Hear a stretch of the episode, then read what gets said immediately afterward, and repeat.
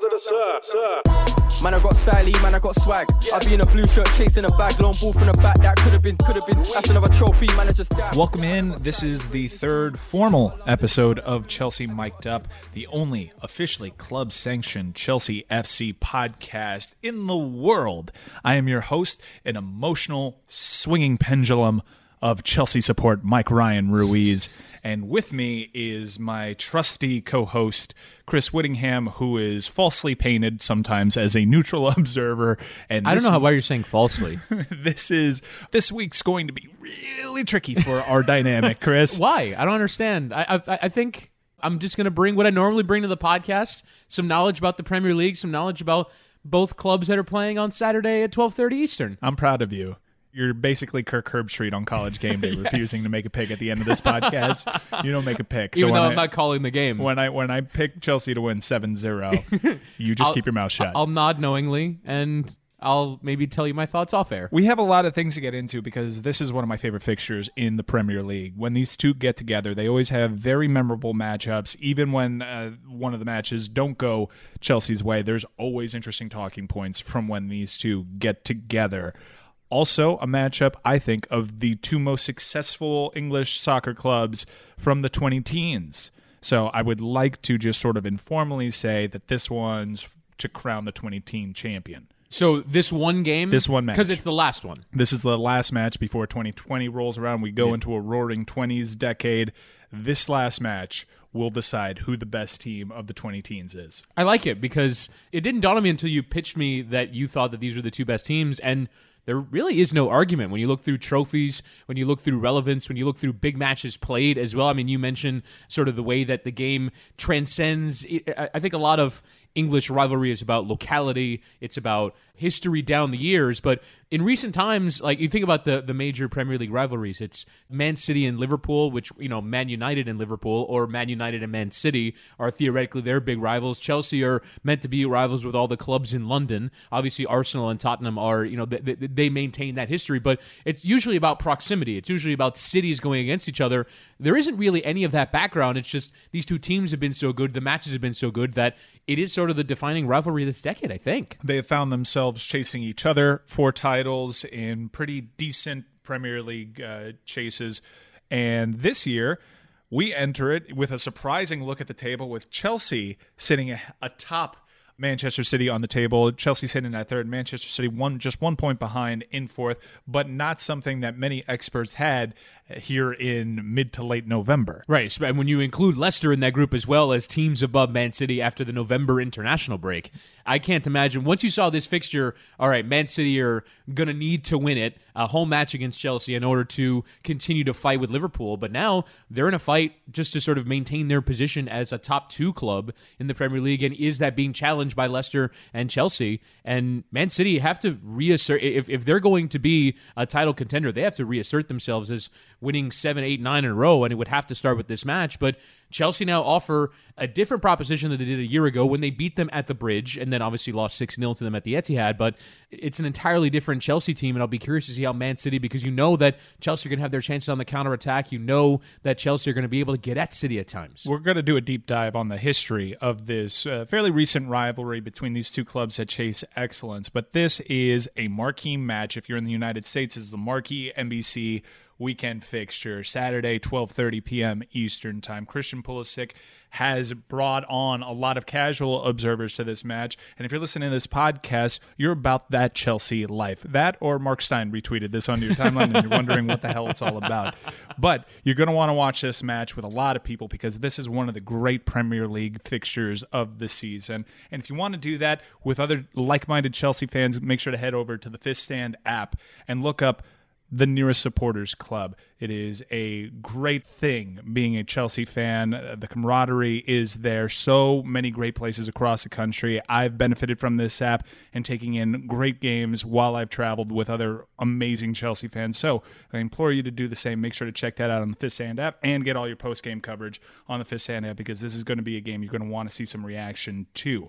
There was some soccer over the last week. It just wasn't Chelsea soccer, but that doesn't mean that Chelsea fans weren't watching with a keen eye Chris, tell me what happened during the international break with some of Chelsea's main players. Now, the unfortunate bit is that Christian Pulisic couldn't play during this international break with the U.S. You would have thought five goals in the Premier League. He's finally hit form with Chelsea. You want to see him take some of that to the U.S., but he was uh, he picked up that hip injury in the game against Crystal Palace, and so uh, he could not make the trip over to the United States. They did beat Canada. They did beat Cuba in CONCACAF Nations League, so they are going through to the CONCACAF Nations League semifinals. We'll see uh, what his role will be in that tournament tournament, but England is the big story. And all of the young Chelsea players that are coming through this year that fans are so excited about Mount, Abraham, Tomori play and in two of their cases score their first international goal. So Tammy Abraham comes off the bench against Montenegro. They beat them 7 0, and Tammy got the seventh, his first goal for England. That was on the night that they were celebrating England's 1000th game. So it's celebrating history and a new era simultaneously for them, which is really cool.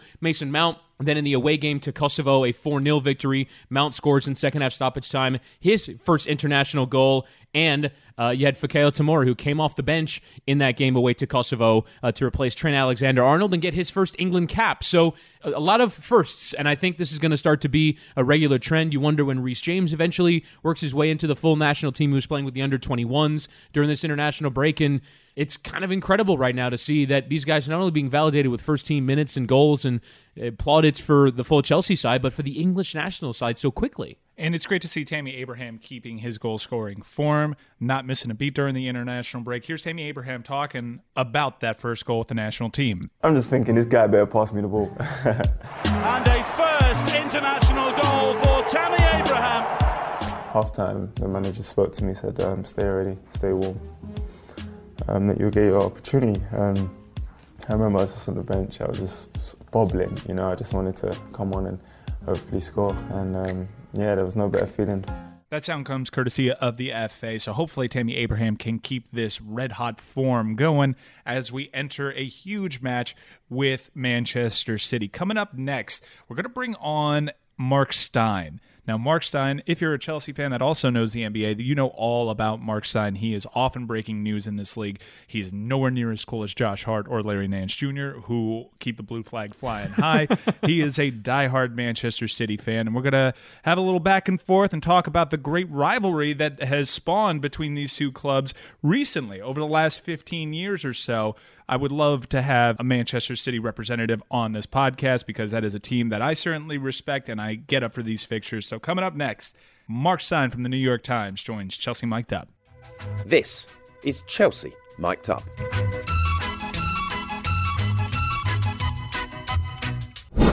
We're bringing in a name that's familiar to the American sports fan, a name that's synonymous with basketball coverage, Marc Stein from the New York Times. If you follow him and you have him set to mobile alerts because he's breaking stories out here in these streets too, you know that he is also a Manchester City fan, unfortunately for us. But he is uh, a huge supporter of the game here in the United States and uh, really helps the growth of it. Anytime someone from a more mainstream sport gives this uh, beautiful game attention, we're big fans. So, Marc, thank you so much for joining us here on Chelsea Mic'd Up. You just explained why nobody keeps me on notifications anymore because we didn't follow you for soccer tweets, Stein. yeah, you get that plenty. So, how do you do? You have a a burner account, not unlike uh, Kevin Durant, in which you're just an egg account out there somewhere that is just Man City takes. How do you? Where do you find your outlet? Who do you talk to? No, what I do actually is I really don't tweet about them as much as I'd like because I'm not tech savvy enough to operate multiple Twitter accounts, and I try not to annoy the basketball audience too much with my city slash Premier League slash U.S. men's national team musings. So I've actually, I think, maybe people would disagree. I think I've actually toned it down quite a bit, but sometimes the occasion is so big that I can't resist and I have to say something. Well, Saturday is, I think, one of these occasions where we might be seeing you tweet and weigh in on the match coming up because Chelsea take on Manchester City. I like to position this as a match for the decade. I think the stats bear out that these are the two best English clubs from the teens, and anytime that they seem to match up, it's always memorable. Even when it's a very one sided affair, these games tend to stick with you. Your favorite moment from this, I guess you can call it a rivalry because Manchester City is in the fiercest rivalry in the Premier League, and it's built over the course of two years with Liverpool. So, your favorite moment from these two facing off? Well, the first thing I got to say is to make myself even more annoying, I'll actually be there. I'm actually going to be at the match. Wow. Which is unexpected, but basically, what I do is the last thing I do before every NBA season is I go to England for about a week to 10 days and pretend that I'm Mancunian. And I always do that kind of mid September ish. But this year, it was the craziest offseason in NBA history. And then it was a U.S. national team summer, so I wasn't able to go in September like normal. So I've pushed that trip back to kind of coincide with Thanksgiving and give myself a little mini slew of games here that actually starts with Saturday. So I will be in the crowd. And, you know, look, for me, it's always the games that you got to see with your own eyes that stick out. And the one that sticks out for me is actually a loss because in 2008, I happened to be in Manchester just when City, they didn't have the, the crazy money that we have now, but in 2008, they just signed Robinho. And that was a big, big signing for City to kind of announce themselves as a major player in the transfer market.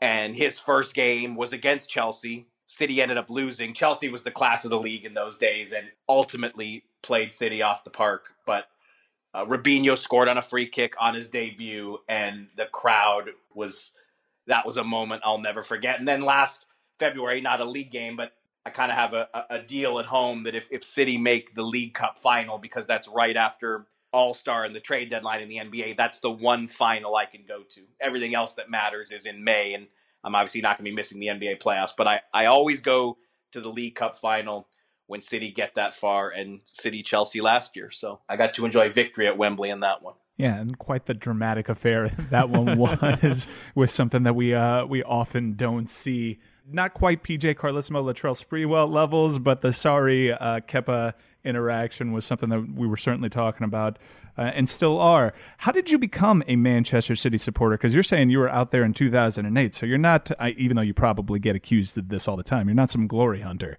I do. I, that's another thing I do get a lot on Twitter. If you really want to punish Chelsea fans with hearing this sad tale, it actually goes all the way back to 1980.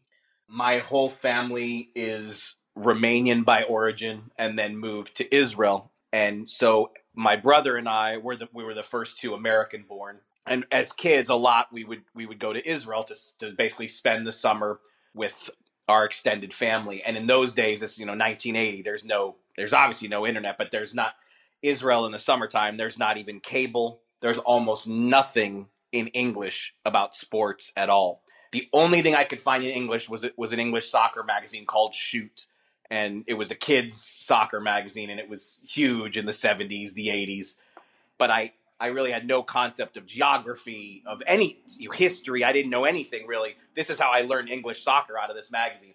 And i basically picked city because on the back cover of the first issue they featured a, a former city player named tommy caton and City's colors were the same as my little fifth grade team in California, and basically that's how a City fan was born. It's a kit colors off, uh, often in the states. It's uh, the, the, it the, or, always- the always- origin stories can always come from the most random things, right? It just it's kit colors, it's back of a magazine. That's sort of the beauty of Premier League American support. Is that Nine times out of ten, it, it usually just comes down to either FIFA or the uniforms. I like how it looked. Yeah, yeah. But I, having a good origin story makes like I'll give you an example. Mark Followill, the Mavs, the Mavs play-by-play guy, is a huge Arsenal fan. Why are you an Arsenal fan, Mark? Because the San Antonio Spurs are the Mavs' biggest rivals. Spurs are Arsenal's biggest rival. That's how he became a Spurs fan. I'm like, That's incredible. That. That's good. Uh, what do you make of Manchester City this season? Uh, I ventured last week to say that it kind of feels like this might be the beginning of the end for this core unit. You can start seeing some of the wear uh, on some of these players, and you're going to have to replenish this squad a little bit. I think this season's probably not gone the way that uh, that you've imagined. That uh, that loss at Norwich, in particular, really sticks out. What do you make of the team so far, and is there any way to get back into a true title fight with Liverpool? I mean, look, the way Liverpool's playing, it's hard to see how they open the door. I mean, nine points is not irretrievable. So I don't want to say it's impossible, but I mean, this Liverpool team just seems impervious. I mean, they just, they, even when they look like losing, they find a way to turn it around. So I don't know how you make up a nine point gap against these guys, but I'm also not sitting here at home throwing things about it, and and I think that does make me a rarity. And I, you know, now that I'm about to go to Manchester and reconnect with all my friends there, I'm sure they're going to be a lot more tense than I am. I guess when you're living it every day. But I, City's won the last two league titles. I mean, am I going to be mad if they can't win three in a row? I mean, that's ridiculous. The Champions League will tell the story. If City can can finally win the Champions League, that obviously puts a completely different complexion on the season. Yeah, but you're exactly right. I mean, from a City fan's perspective, everyone wants you know you go to Anfield, you're gonna you're gonna get housed sometimes. They're that good. You can't lose at home to Norwich. That's unacceptable, and that's if City can't claw this deficit back. I mean, it's to be it's to be that result that stings far more than losing away to Liverpool. And Marc, I think some of those losses can be blamed, at least in part, on this defense. A lot of talk about no Vincent Kompany replacement. Of course, the Aymeric Laporte injury plays a huge role in how City season has gone so far. Do you think this central defensive and overall defensive problem will continue to be an issue? Yeah, and I think people would expect because of City's money that they will go out and make at least one move in January. I mean, we can debate how much of an impact an in-season signing is really going to have. You've seen even with the new defenders that that City brought in this season, Pep's been really slow to bring them into the team. But that's the thing. The back four has just been so unsettled. I mean, in the Liverpool game, I mean, their their defenders just look so good both directions. I mean, they were great going forward. The passing for the second goal for Alexander Arnold to be able to play a ball with his left foot the way he did, completely switch the field. I mean, for for a guy playing on the right, 16, 17 teams in the Premier League wish their playmakers could play passes like that. So I think that's another reason why I've quieted quieted down on Twitter. You know, City have spent so much money and generally have such a deep team close to two world class players at every position. Nobody really wants to hear a City fan whining about injuries or unsettled teams or lack of depth because for the last five years, they've maybe had the deepest squad in the world. Yeah, uh, Chelsea and Manchester City always seem to uh, be linked in in that um, over I guess the last twenty years they are the two clubs that spend the most money to a degree turned around their fortunes, um, their historical fortunes, but now Chelsea find themselves in what uh, many from the outside would have called a, a, rebuild because the transfer ban forced their hands. You see this now young core already paying dividends, already third in the table when many anticipated some of these younger players might struggle to come online a little bit. Do you kind of see Chelsea as the team that once Liverpool this run ends and it's I know they're still in the in the middle of it, but do you fear Chelsea is positioned here for another decade run?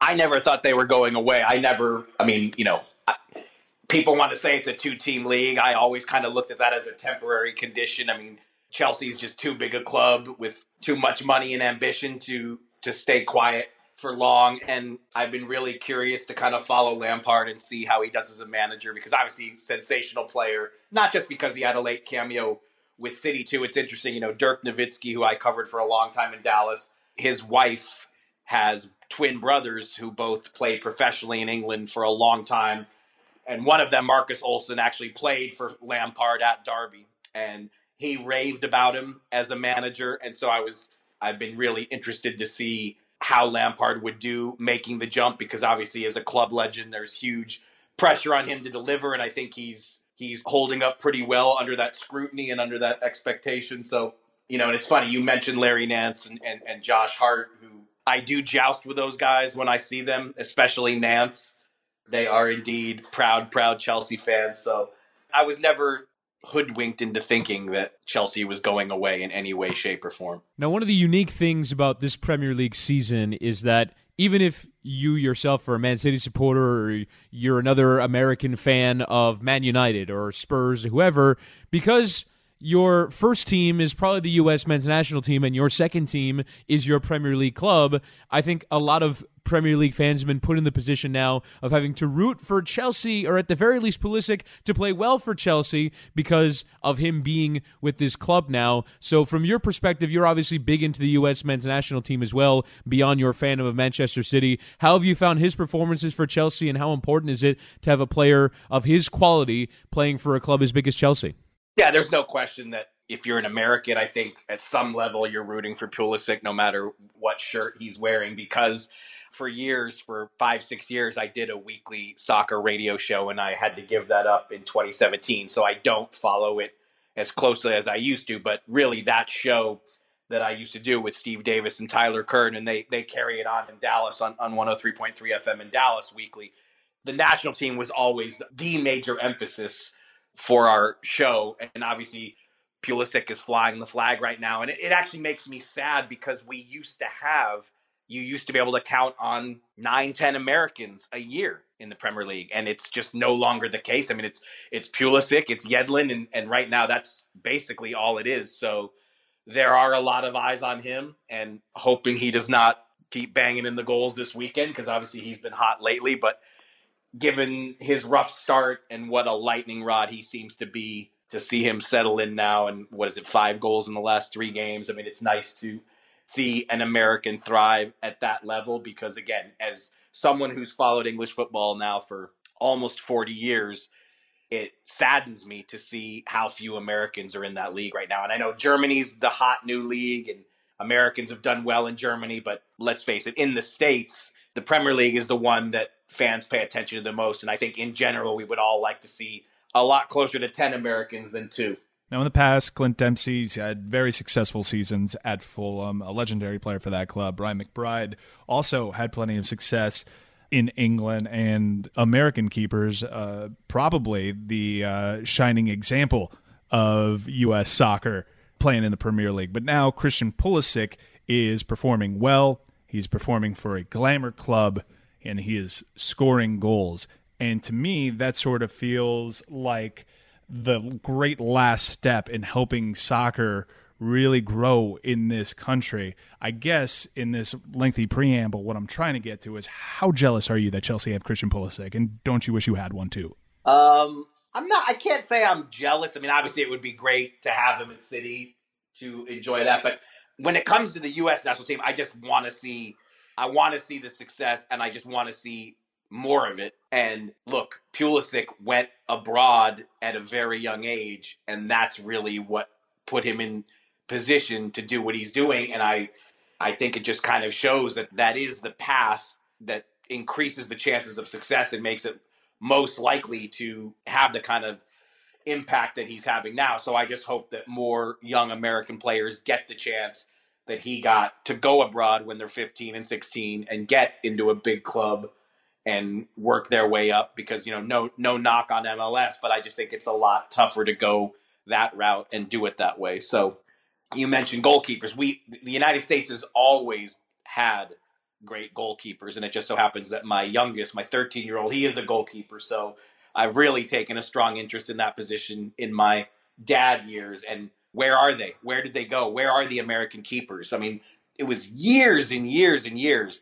that there were always five to seven American keepers in England, and you don't see that now. So I, I, I hope that bounces back as well. Manchester City actually they own the rights to Zach Steffen, the present starter for the U.S. men's national team. I know he's on loan abroad, but maybe one day you'll get Zach Steffen back there in these big matchups, and you won't have to be so jealous. It would be pretty wild to see Christian Pulisic pass one past Zach Steffen in this fixture. Uh, a little bit of rapid fire with you when it comes to these two teams. Your reaction when Frank Lampard scores a late equalizer against Chelsea for Manchester City was what? Um, that's always a tough situation for the players. So I, I get it. I get when guys in general don't want to go nuts because I mean he was great for City. I mean he was a very good player for us, but obviously he's you know he's Chelsea to the death. So uh, I'm sure that was a weird one for him. The central Chelsea figure that I had the most the most disdain towards Terry. Mourinho doesn't crack. I, I thought for sure he was going no, Jose you know Mourinho. why it doesn't because wherever Jose goes, I find his interviews like drop everything. And even when he was at United, if he was doing a press conference for me, that is a stop everything and listen. I love him on TV. I I can't wait till he comes back. I that's where the journalist in me kicks in, and I just I, he belongs in the NBA to me. The way the drama queen that he is, he belongs in the NBA. The Chelsea player I feared most in this matchup was blank. I would say Drogba. I have a really healthy fear and respect for Sergio Aguero, who's been absolutely unbelievable in this series. And when you actually look at the goals head to head, Aguero dwarfs what Drogba did. And I thought for sure Drogba would be the the comp. There is really no comp for this. So if you could put you could surmise Sergio Aguero's impact for Manchester City. Many might believe him when it's all said and done to be the greatest striker in Premier League history. I've always thought that that you know, look, Messi and Ronaldo are they're like from a different planet. The game that they play, you know, they're not really out and out strikers. They're not just you wouldn't say Ronaldo's just a winger. You wouldn't say Messi's just a play. I mean, they, they, like you got to put the two of them to the side because there isn't even a word to describe them. But I always thought, just as a pure striker, I think Aguero has been the best in the world for a decade. You know, he's so small, but you know he's he's good in the air for his size, so strong. I mean, he can as a striker, he can do it all. And City have had a zillion great players over the last decade. I think Aguero will will go down as as the best player in club history. All right, your prediction headed into this fixture on Saturday. Uh, I'm going to be there, so I'm obviously predicting a victory. I, uh, City wouldn't dare make me fly 5,000 miles and lose. How does this season end for Manchester City? I, I guess you got to go for broke, and, and it has to be a Champions League trophy. Otherwise, I don't know how many chances this core is going to get at this. This might be the last, the way similar to what Chelsea was in 2012. We had Ashley Cole in the first episode, and he was like the weight of the of that moment, knowing that it was that core's last opportunity at a Champions League trophy. He felt, in many respects, helped push them to claim that ultimate prize. Is that what's in the cards for Manchester City? I do not see this as any kind of last chance thing. I, I think there's still plenty of quality in the team to keep going. I mean, yes, they're they're going to have to make some changes in the back. I don't think there's any question about that. And you know, Vincent Kompany was an all-time captain. You don't just replace that quickly and easily. But I still see this as a minimum tr- two trophy season. You know, with Foden coming through, De Bruyne is going nowhere. I still, frankly, think Sergio has plenty left in the tank. As greedy as this sounds, I, I expect two trophies a season. I do. He's Marc Stein from the New York Times an automatic follow on Twitter if you care about basketball and soccer now too. And we hope to see a little increase on the soccer tweets. It's all right, Marc. We appreciate you joining us here on Chelsea Mic'd Up. Congrats on this podcast, boys. You guys are repping the American flag in the Premier League. Well done. Chelsea, Chelsea, Chelsea, Chelsea, Chelsea, All right, Chris, that was a slightly cordial affair with Marc Stein. I once was bitter enemies on Twitter with Marc Stein, and I blocked him because I'm a Miami Heat fan, and he once put the Memphis Grizzlies ahead of the Miami Heat in his early season power rankings, and it took me a few years to forgive him. Now he seems to be a stand-up guy outside of his crap taste in soccer. but I'm happy that he took the time out to join us here. That's, I feel like, the kind of emotional fandom we need to tap into with you here in this podcast. I want you blocking people who say bad things about Chelsea. We can't really start cursing on this podcast, but like really ripping into someone who's had to go at Chelsea. Well, it's just everything's on brand, including the cowardice to speak about Marc Stein after he's left the pod and been so gracious with his time. But really, we need to smash his head in. But let's talk about this Man City Chelsea rivalry, Chris, because it is a sneaky good one. Yeah. It is two clubs that have been excellent in the new century, and uh, they have amass certainly the most hardware combined from two teams mm-hmm. in the Premier League. So why don't you give me and the listening audience a bit of a history lesson here when it comes to a recent rivalry? Yeah, and it's incredible how much these games have taken on an added sense of importance. Obviously, Chelsea were taken over by Roman Abramovich in the early 2000s, and it got like a six or seven year head start on City's massive spending. But you look at this decade, obviously where Chelsea have the greatest advantage, and and Chelsea fans obviously tout it all the time, is in Europe. Right, winning the Champions League in 2012. Now Liverpool just recently won, but until then they were the only team this decade that had won a European trophy. And then you had the two Europa leagues as well. Only Manchester United is the only uh, the only English club that won the Certainly Europa League. Certainly no other teams in London with a European Cup. There's a little ditty uh, I've heard. I think I've heard that song before. Yeah. So yes, Chelsea so, uh, really have the advantage in this head-to-head matchup when it mm-hmm. comes to the European trophies that they can hang their hat on, and of course, everyone knows mm-hmm. what happened in 2012 when they got the top prize, the trophy that seems to be escaping Pep Guardiola Yes. and this Manchester City core uh, for the last few years. Yeah, I mean, uh, Pep hasn't won it since he was at Barcelona. Obviously, had to go uh, go at it with Bayern Munich, and then it's been a real struggle losing to Spurs in the quarterfinals in the most recent edition. And I feel like that's his end goal. Obviously, they're winning the Premier League, and and they you know won 100 points, and then they won 98, and they won two trophies. But it really is that European Cup that eludes them. And I mean, it sort of depends on how you weight the value of these trophies. So you just sort of run through them. Chelsea's won three European trophies: the 2012 Champions League, 2013 Europa League, and 2019 Europa League. They've won the Premier League twice in this decade. Where you compare it to Man City, who've won it four times, including the last two in domestic cups. Uh, Chelsea won the FA Cup twice, one League Cup. That is the trophy that City have racked up in this decade.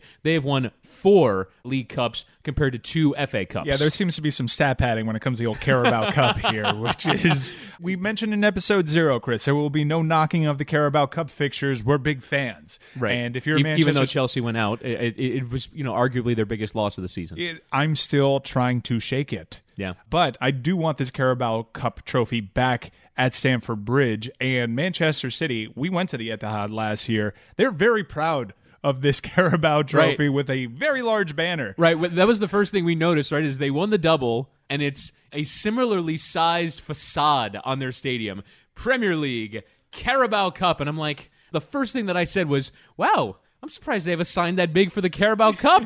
Equal footing with the Premier League. Although, I mean, last year's Carabao Cup final between these two clubs was as dramatic of Yeah. a soccer match outside of maybe the one that ended up deciding the title in at the Etihad between Liverpool and Manchester City. It was as dramatic and news making a match as we had seen in all of soccer with what happened with Kepa refusing Mm-hmm. to come out of the match and Sarri and all the histrionics and then from the outset, Jorginho Could have been sent off in, instead of five sent- seconds. Yeah. could have been sent off slash sent a message that Chelsea was not going to be pushed around. You say he could have been sent off. Yeah. I said, eh, I mean, I if said any- Jorginho really took on the spirit of Chelsea. Yeah, in- in- In, that moment, it's when he became a true blue. Really, it's it's at the center of the turnaround for Jorginho in the eyes of many, who is now irreplaceable. Well, and, and if you remember going into that game, it was a month after the 6 0 at the Etihad, the month before. That is six 0 I'm not sure that ever happened. Well, it was off a poor performance against Man City the last time the two teams played. As and hard fought of a six 0 de- uh, defeat you'll ever see. In fact. If we were just paying attention to the first 15 minutes of that match, I really felt like Chelsea was giving it to them. Right. It, it was funny. Uh, Up until the first goal, Chelsea well on top. Yeah, well they, they top. killed it for the first few minutes of that game. But uh, going into that game, City was sort of expected to do, if not the same thing, then something similar. And it was, I think it was nil nil after after 90 minutes and nil nil after 120 minutes. But you know what's funny is that I own an Apple Watch. It's the only time my Apple Watch told me. Your heartbeat is too fast, considering you're not doing any physical activity right now. I'm so I was- happy to I was report like, to the audience that the hosts of Chelsea Mic'd Up do indeed get up for the Yeah. Carabao Cup fixtures. Right. It's the only time that's ever happened. Not any Premier League cha- No, it was the Carabao Cup final. I'm sitting in my apartment, nervous. Like I, I, I couldn't sit still. My watch was concerned for my health. That's how good that final was. I was watching it uh, with the Atlanta Blues actually at their watering hole, and uh, my wife was actually watching that match with me, and it was dramatic and it was great, and, and the, the Kepa-Sarri thing happened. And I was just sort of like inconsolable for a little bit. Right. And Cynthia's like, my wife's, what's the matter with you? And I'm like, I really wanted that. And also part of this is shock that I could get this emotional and devastated over a Carabao Cup final. Hey, man, but it it's a trophy. It's a It's trophy. trophy. And I think what was really at play there, Chris, is it was Manchester City. I wanted Yeah. to beat Manchester City in a final so bad because I think if you ask Manchester City, I know now they got their thing going on with Liverpool, and that's probably the fiercest rivalry right now in the Premier League. But over the last 20 years, I think each of these clubs have used each other as a measuring stick. But uh, some amazing players have played in these fixtures between these two clubs, and I thought it'd be fun if you and I try to put out like the perfect all-time starting eleven. Yeah. Well, it can't be all-time starting eleven. the the 2010 starting Yeah, 11. the the twenty teen, the the the twenty teens starting eleven between Chelsea and Manchester City. Let's see how Chelsea stacks up here because I like my chances of getting most of the spots on this roster. Goalkeeper, we have Thibaut Courtois, Peter Cech, Kepa. Joe Hart and Ederson. Now, Ederson's been a really good player here recently, but I think this one is one of the easier. Yeah, Uh, it's Petr Cech. One of the uh, really, it's not because Kepa is also a manager sometimes. he offers so much. He's a versatile player. Yeah. Way more. Well, I guess Ederson is a deep lying midfielder too, so Yeah. he's got that positional versatility. so we're gonna both agree that Petr Cech is indeed the uh, all-time And- 20 and- teens goalkeeper between these two clubs. And part of my consideration when I was looking at this before the podcast was there has to be a certain amount of longevity in the in the rivalry, Yes. which is why like when we get to Didier Drogba, you'd think right he only started one game for Chelsea in this decade because that was around the time that he was wrapping up although his tenure. Mm-hmm. Came, although came on as a sub and had a pretty great moment uh, in his second go round with Yeah. Chelsea. Let's go to right back now. Mm-hmm. Kyle Walker, Cesar Azpilicueta, Paulo Zabaleta, and Branislav Ivanovic are our options from uh, the the rosters we poured over. And I'm going Chelsea here again with Ivanovic. I agree. I agree because I kind of want to save Azpilicueta for left back. Yeah, uh, because that's what I'm doing. I'm sort of laying it down because left back is among the more dire positions in this rivalry, and I feel like now. I love Pablo Zabaleta as a player, like just sort of what he represents going forward and at the beginning of the decade. But I, I, th- I think Ivanovic is a better player and deserves to be there as starting right back. Center back, I think uh, this is Manchester City's first appearance in this starting 11. Vincent Kompany, I think, absolutely deserves Mm-hmm. Nailed on. Has to be in there. And right alongside John Terry. I agree. Uh, I the think the other one's- options would be Gary Cahill, who's Cahill's been who's- good. Who's played a, he's played in a lot of these Yeah, games Gary too. Cahill's actually a, a pretty. Mm, that's actually a lot tougher Yeah. than I I anticipated. Especially when you consider that Terry last appeared in a game in this rivalry in 2015, Yeah. and Cahill also has the most legendary own goal in the history of this rivalry honorable, as well. Honorable mention. A couple of years ago, Chelsea and Manchester City had a really classic fixture in which uh, KDB. That was a game that the, I think the crossbar is still rattling uh, from him. I thought David Luiz was spectacular. Yes. in that game. I remember was- that game, It yeah. came at a time where a lot of people were sort of uh, not very sure of his defensive prowess and his ability to stop this ma- high-powered Manchester City. So I'd like to single that out. I think we watched that game together, and we were ironically calling him defensive stalwart at the Yeah. beginning of the game, and by the end we meant it seriously because Yeah. he had been a defensive stalwart. Yeah, one of the great, uh, one of the great out of nowhere performances. Yeah. David Luiz doing it on the defensive end. But you, you'll, you'll still go for Kompany and Terry. I'm, I'm still going with Kompany and Terry there. Left back, I think you and I have the same idea. uh, we maybe uh, maybe it was a slight on Aspie at right back, but here we go. Left back, Azpilicueta is the left back. Yeah, Ashley Cole would be the other consideration. Obviously, we are, uh, you know, we're Friend of- sympathetic. Yeah. Friend of the pod, Ashley Cole, but he hadn't played since 2013. That was uh, again around the time that uh, he was, you know, earning a, ru- a move to Roma before he moved to LA Galaxy. So for me, I would go for Azpilicueta there. The, the only Chelsea, the only Man City choice is Alexander Kolarov. Left back has always been a position of weakness. They tried to solve with Benjamin Mendy, but he's been hurt for two years. And then Marcos Alonso has played has played in a lot of these games, but I'd rather have Azpilicueta on that position. Yeah, Ch- Chelsea, I think, uh, probably have the top three left backs in this uh, Agreed. matchup. Yeah, so now we go to central midfielder, and this is where Manchester City uh, poses the strongest threat, I right. think, in terms so of. I, I went for a four-three-three shape just because it's the most common shape and it sort of I think made the most sense because there's not really like number ten figures. So you know you have uh, really good wingers and then a lot of central midfielders you could throw in there. This is uh, among the the harder Man. group of players that you have to get down to three. I have to. I'm also going off of the performances that they've had against each other here, too. So here's what I'll say KDB has been fantastic, but I'm going to go with Yaya Toure Mm-hmm. over him in just this all decade uh, starting 11. So I'm going Yaya Toure, Frank Lampard, who, like KDB, has played for both clubs. Mm-hmm. And I'm going to go with David Silva as Mm. my third central midfielder. And I apologize to N'Golo Kante. You're my favorite blue on the squad right now, who's not American. I think we can all understand why.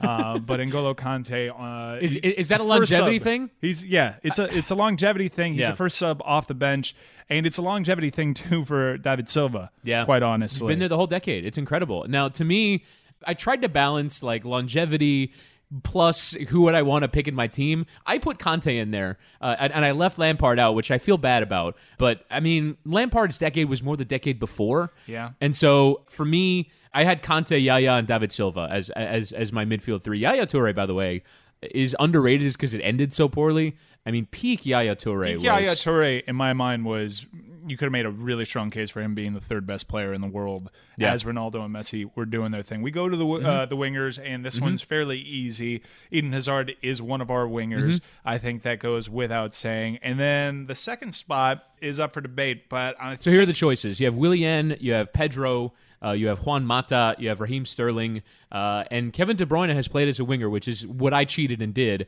I put Kevin De Bruyne as the winger on the opposite side of Hazard. So that's how I went. Uh, you can feel free to, to dissent with that opinion. This one's tough. I'm torn, honestly. Uh, I think Mata, Sterling, and Willian are all right there with each other, and I'm gonna go with Willian. Okay. Yeah, I'm gonna go with Willian over uh, KDB. I'm not gonna cheat there. And Sterling has been brilliant for Manchester City. Uh, although in this rivalry, he hasn't really had the the, moments, signature moments, yeah. the, the signature moments. So I'm going to go with Willian because I'm a crazy Chelsea homer. Now we go to striker, and Didier Drogba is my favorite Chelsea player of all time. However, damage that he did in this uh, rivalry In this time period. in this time period doesn't really equate to what he did in the previous decade. So I think this one, this one, this one stings. Okay. but it's cut and dry. Sergio Aguero has been deadly. Yeah. Scored these thir- 13 goals in games between these two clubs in all competitions in this been- decade. He has been absolutely deadly when these two teams play. I fear him immensely headed into this fixture. Many talk about him uh, as one of the greatest, if not the greatest, Premier League strikers, and I, I agree with that notion wholeheartedly. As you mentioned, the 13 goals and many of the matches that uh, Manchester City has won in this decade, I believe it's 13 of them, have been directly because of Sergio Aguero. Yeah. So he's been phenomenal for Manchester City. The, the only other choices were Diego Costa and Carlos Tevez. Costa is a good case, but just doesn't have enough goals when, when you consider. So Aguero has 13. The next best is four, and, and that's Eden Hazard. So Costa doesn't really have the same kind of number of moments or, or match winning goals in these games. So Aguero is pretty easily the ironclad choice here. I think we agree, Baba Rahman and Loic Remy, just on the outside looking in. Uh, Chelsea and Manchester City, two teams that challenge each other and often bring out the best in each other. And whenever they get together, it is a memorable affair. Cannot wait for this matchup on Saturday. And extra little incentive. I think this is going to do a massive number in the United States. I agree. because of uh, Christian Pulisic, and hopefully that hip is ready to go, and we get to see him absolutely shine with the eyes of the world on him uh, on Saturday. That'd be really cool to see him deliver on a great performance against Manchester City. More to come here on Chelsea, mic'd up.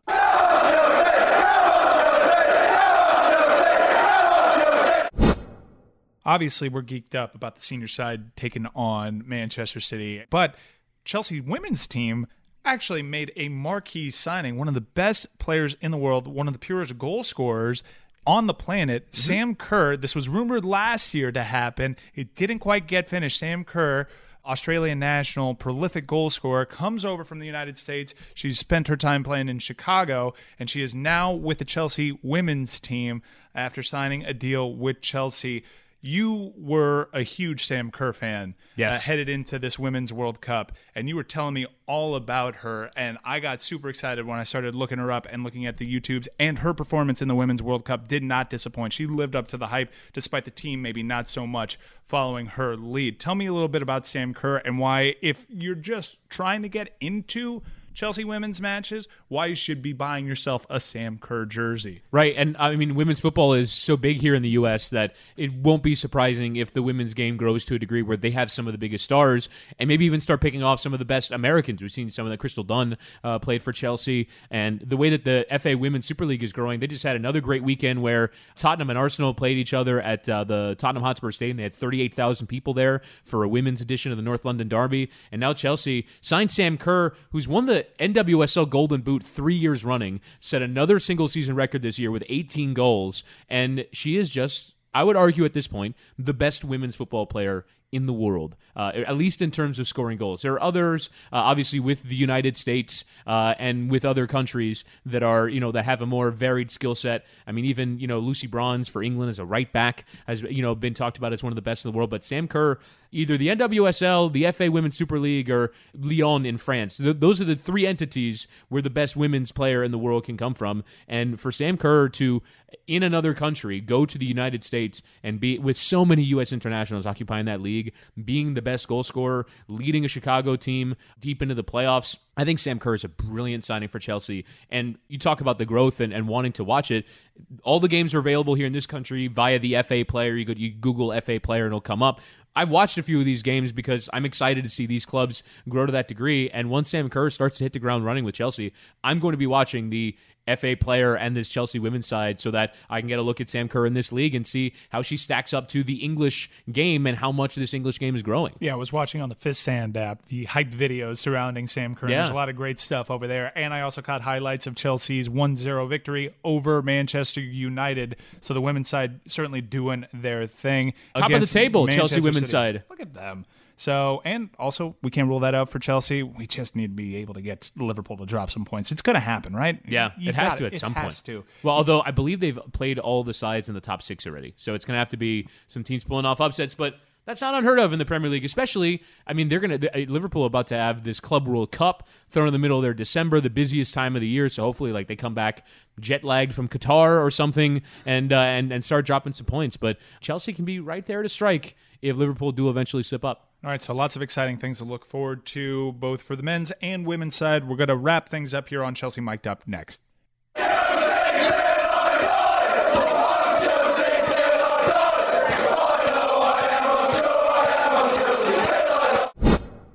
Thank you guys so much. We've seen the numbers and the support that we're getting from Chelsea fans the world over is really blowing us away. Please, if you like what you hear, or if you just want to see something good happen to a Chelsea supporter like myself, subscribe, rate, review. Okay, we need you to do that on your platform of choice. Please be interactive with us because occasionally we'll throw questions out to you, the audience. Chris Whittingham, what is this week's question that we want to see in the comments section? So this week's question, obviously with Man City being a rival, but a bit of a non-traditional one, right? It's not based off of these two teams being in different boroughs of London, like the Chelsea rivalry with Tottenham or with Arsenal. Maybe it's because you have a particularly annoying friend that supports Manchester United and won't shut up about it. Who is the non-traditional Premier League rival that you feel the most antipathy towards? Because obviously, Chelsea fans, Tottenham fans don't really get along that much. Chelsea and Arsenal don't really get along that much. But maybe for another reason, because you didn't like a manager or you didn't like uh, a friend who really supports them that eagerly or you, you felt that rivalry watching a game, what is the random Premier League team or even European team because there can be Champions League rivalries. What are the what is the non-traditional club that are not the usual rivals of Chelsea that you most dislike? Oh, I'm typing my PSG up uh, review up right now. And this is- PSG. Oh yeah, yeah, yeah. Chelsea and PSG got together quite a bit in the Yeah. Champions League, and uh, it didn't always go Chelsea's way. So I will be writing my review right now, and I will detail thoroughly why I still have a problem with David Luiz celebrating as much as he did. So that'll be this week's episode here on Chelsea Mic'd Up. Hopefully, we'll be speaking to you next week on the heels of a dominant performance against Manchester City, in which Christian Pulisic has 17 goals in one game, setting the all-time record for being the most awesome at anything ever. And uh, and we also have Where is that record kept? I believe someone told me the Annals of Time. And mm, just, okay. yeah, Yeah. I think it's just a floating book somewhere out in the galaxy, and just the Annals of Time. And it time, says time, the time, most awesome, most awesome awesomest anything doing ever. awesome things. Yes. So, and we'll have an exciting and hopefully positive Chelsea Champions League result to discuss. So, we will be speaking to you next week, as we always do.